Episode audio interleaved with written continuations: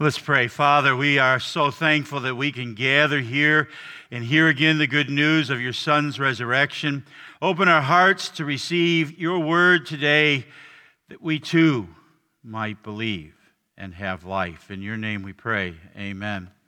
You know, I always like to make our guests feel comfortable, and and you'll love this, Royce. Uh, our uh, Kimmy's pastor and Charlie, Kimmy's pastor and Scott's pastor is a huge Cub fan. And he they told me that he mentions the Cubs in every sermon. I'm not going to do that. But I thought I'd bring it up today, just Kimmy, so you'd feel comfortable knowing the Cubs got mentioned. I, I thought, how can I make it fit in? And I'll, I, with the sermon, I'll give you how I can make it fit in. There was a time, believe it or not, when I doubted whether the Cubs would ever win. Nobody has trouble believing that I had those doubts, do you, right?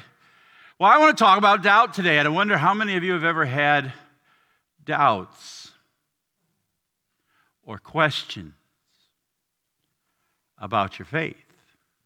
I'm not going to ask you for a show of hands, because the truth is, is if you're being honest, every one of you should raise your hand. But a lot of times we have doubts, or we have questions. We don't ask them. Could be any number of reasons for that. Sometimes it's because we think people will think our questions are foolish. Or we've convinced ourselves that as, as Christians, if I'm a real Christian, I shouldn't have doubts. Or maybe we think we're the only one who has that question, and so we don't ask it. Whatever the reason, and I've already shared it with you a little bit here, I'm going to let you in a little secret. In areas of faith, all of us have doubts. Okay? Let's get that straight. All of us have doubts. Every one of us, from one time or another, not all the time, but every one of us has things we question. Every believer wonders from time to time, do I really believe this? That's why the story of Thomas is so precious. Now, I want you to notice that the text never, the Bible never gives him the nickname Doubting Thomas. It calls him the twin. He apparently was a twin, okay? So don't you call him that, because that always labels him as if he was the only disciple who struggled with doubts. They all struggled to believe in the resurrection. So he's not doubting Thomas. No, the, the reason that the story is here is not to belittle him, but to help us. Think about it. After all, if one of the apostles had doubts, why are we surprised that we do too? In fact, Thomas's doubts are so strong that at one point he, he swears to the disciples, right? He says, unless I see in his hands the mark of the nails and place my finger into the mark of the nails and place my hand into his side, I will never believe.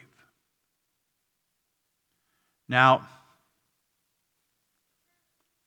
how does one come to such doubts and struggles of faith? It happens to us. How does it happen?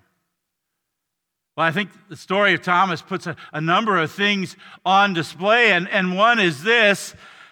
It has to do with isolating ourselves from the body of Christ. I, guys, I have to point this out. At first Easter Sunday, Thomas skipped church. Am I right? We're not told the reason he wasn't there. Maybe he was busy. Maybe he was sleeping in. Not that that ever happens. They didn't have live stream either back then. Maybe, maybe he was just thought he could handle his grief on his own and he didn't need anybody's help. Maybe he thought, oh, that's the use. Jesus is dead, dead is dead, it's over, let's move on.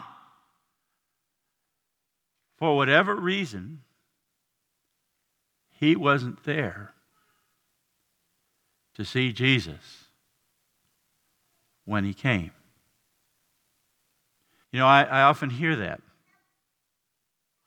You know, well, you don't have to go to church to be a Christian. And, and or, you're right. But you know what? You don't have to meet the president to be an American. But if he invites you over, I bet you go. And every time we gather here, the living Christ invites us into his home with his family. Why? Because we need to be with him. It's where faith comes from, from being with him. And when we isolate ourselves, when we absent ourselves, when we absent ourselves for whatever reason over a long period of time, that's going to have an impact on our faith. And that's why so many churches and so many pastors have been concerned during covid nineteen. We got a big crowd today. But you know what? And that's wonderful. But there are a lot of people who aren't back yet and who aren't. Some are online, but many have quit watching online.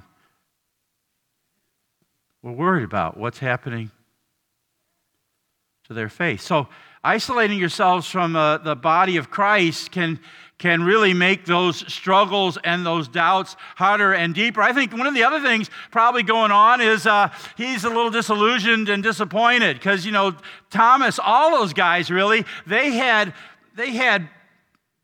given up their livelihood, their lives, and they'd followed Jesus, believing he was the promised Messiah, and then he died. And suddenly the bottom fell out of their faith. And I have a feeling that Thomas was a little bit like, I'm not going to make that mistake again. I'm not going to be fooled. You know the old saying, fool me once, shame on you, fool me twice, shame on me. I think there's some of that disillusionment going on in Thomas, and that happens in our day. You know, I I met a young man who, uh, a pastor he dearly loved, took his own life. And then he heard believers judging and disparaging that pastor. And this young man said, I don't want to be a part of a faith like that. Disillusionment can be a reason for doubts and questions. And another, another one can be deep theological questions. I, I think Thomas is struggling, like anybody would, with the whole idea of a dead person rising. How can that happen? Reminds me of a, a, a good friend of mine in, in high school, who left high school a believer, but he went to a Christian college where they taught that the Bible isn't true, that the miracles didn't happen. And when I next saw him, he said, Wayne, if they don't believe it, why should I? Guilt can be a reason for doubts. You know, I think Thomas was struggling with a little bit of guilt.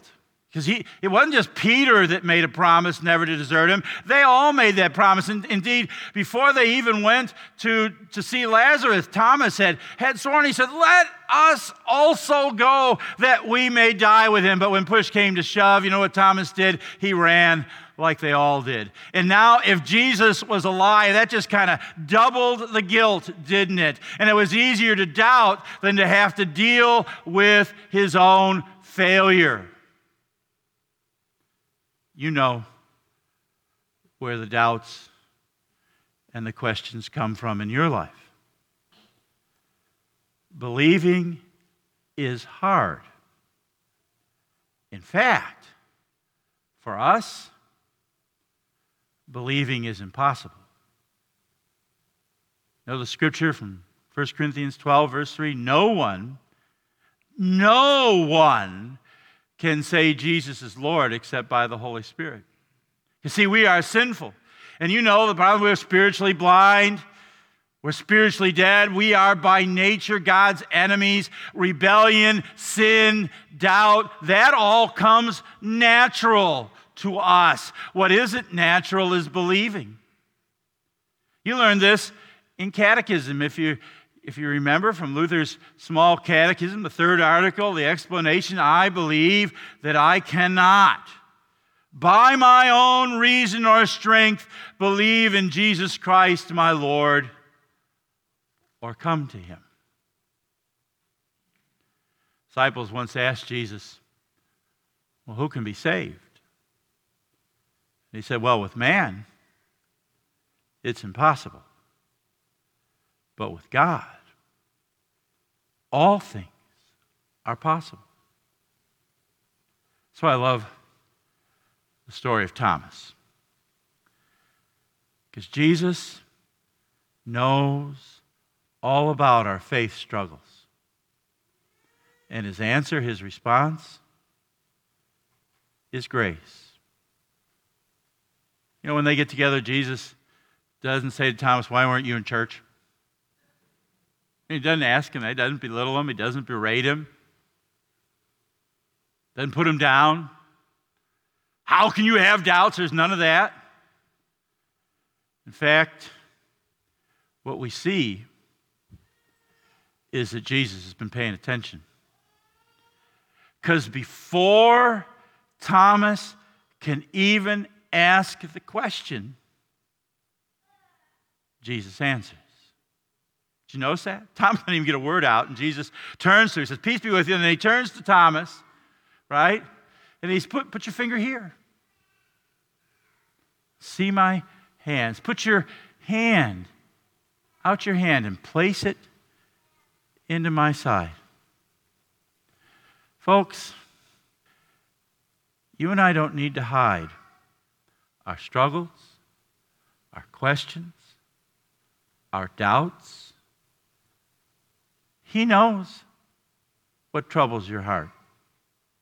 He knows where you struggle with believing. And it doesn't scare him.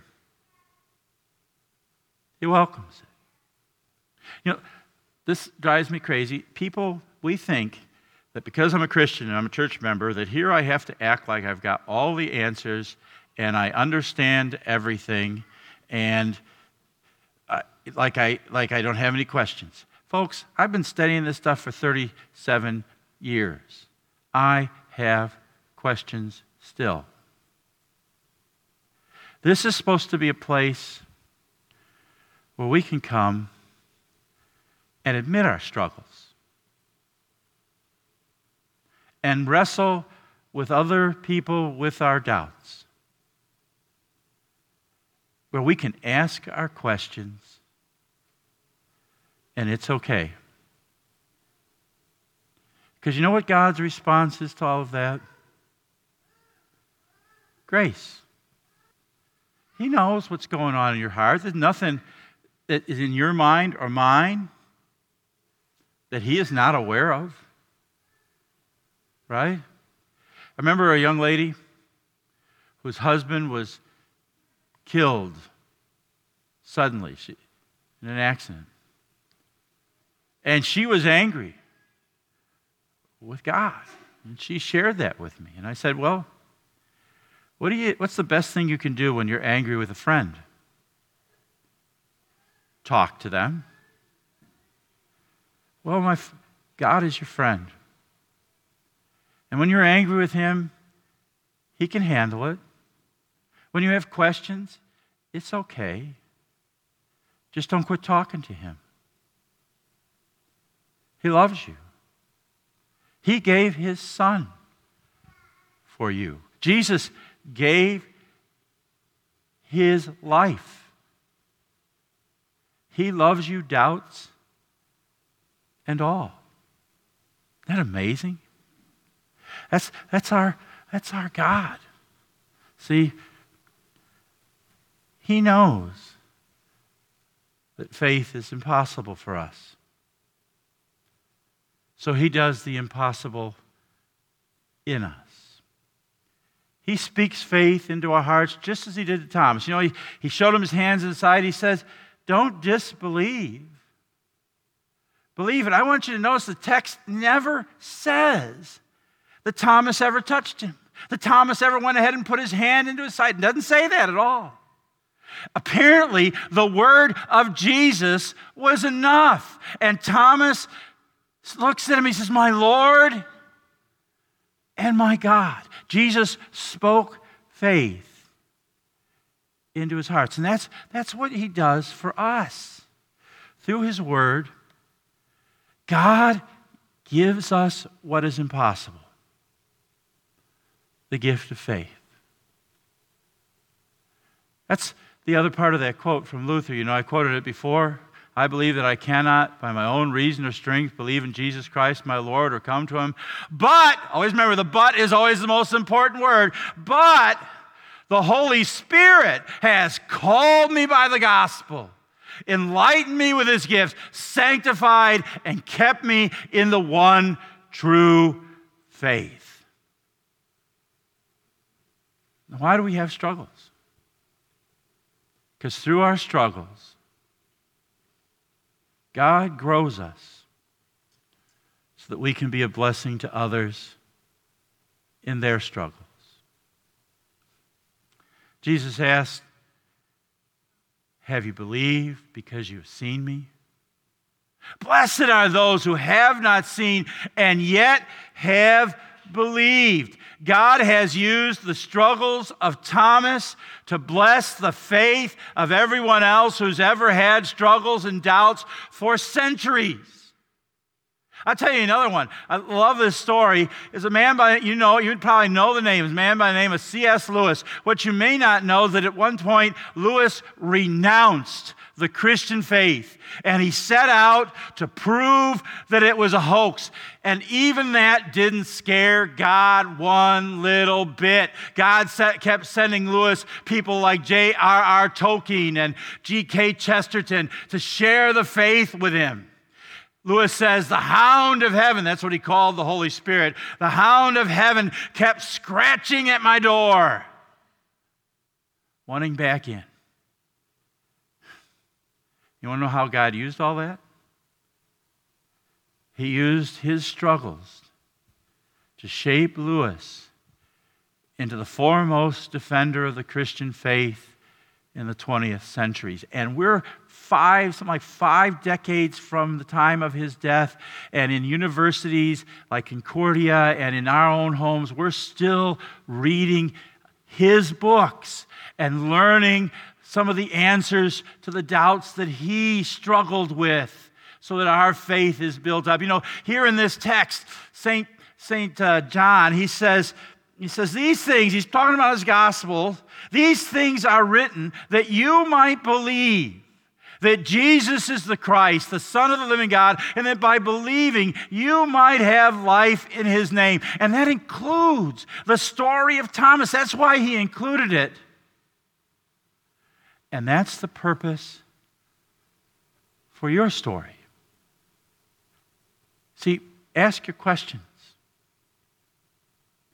Express your doubts. Wrestle with them with God. Because you know what? God will not be scared. He welcomes your answers. And he will shape you into someone who can be a help to others. That's, that's the point.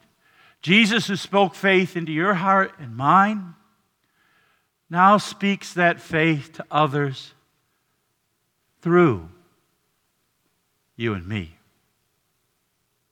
Amen?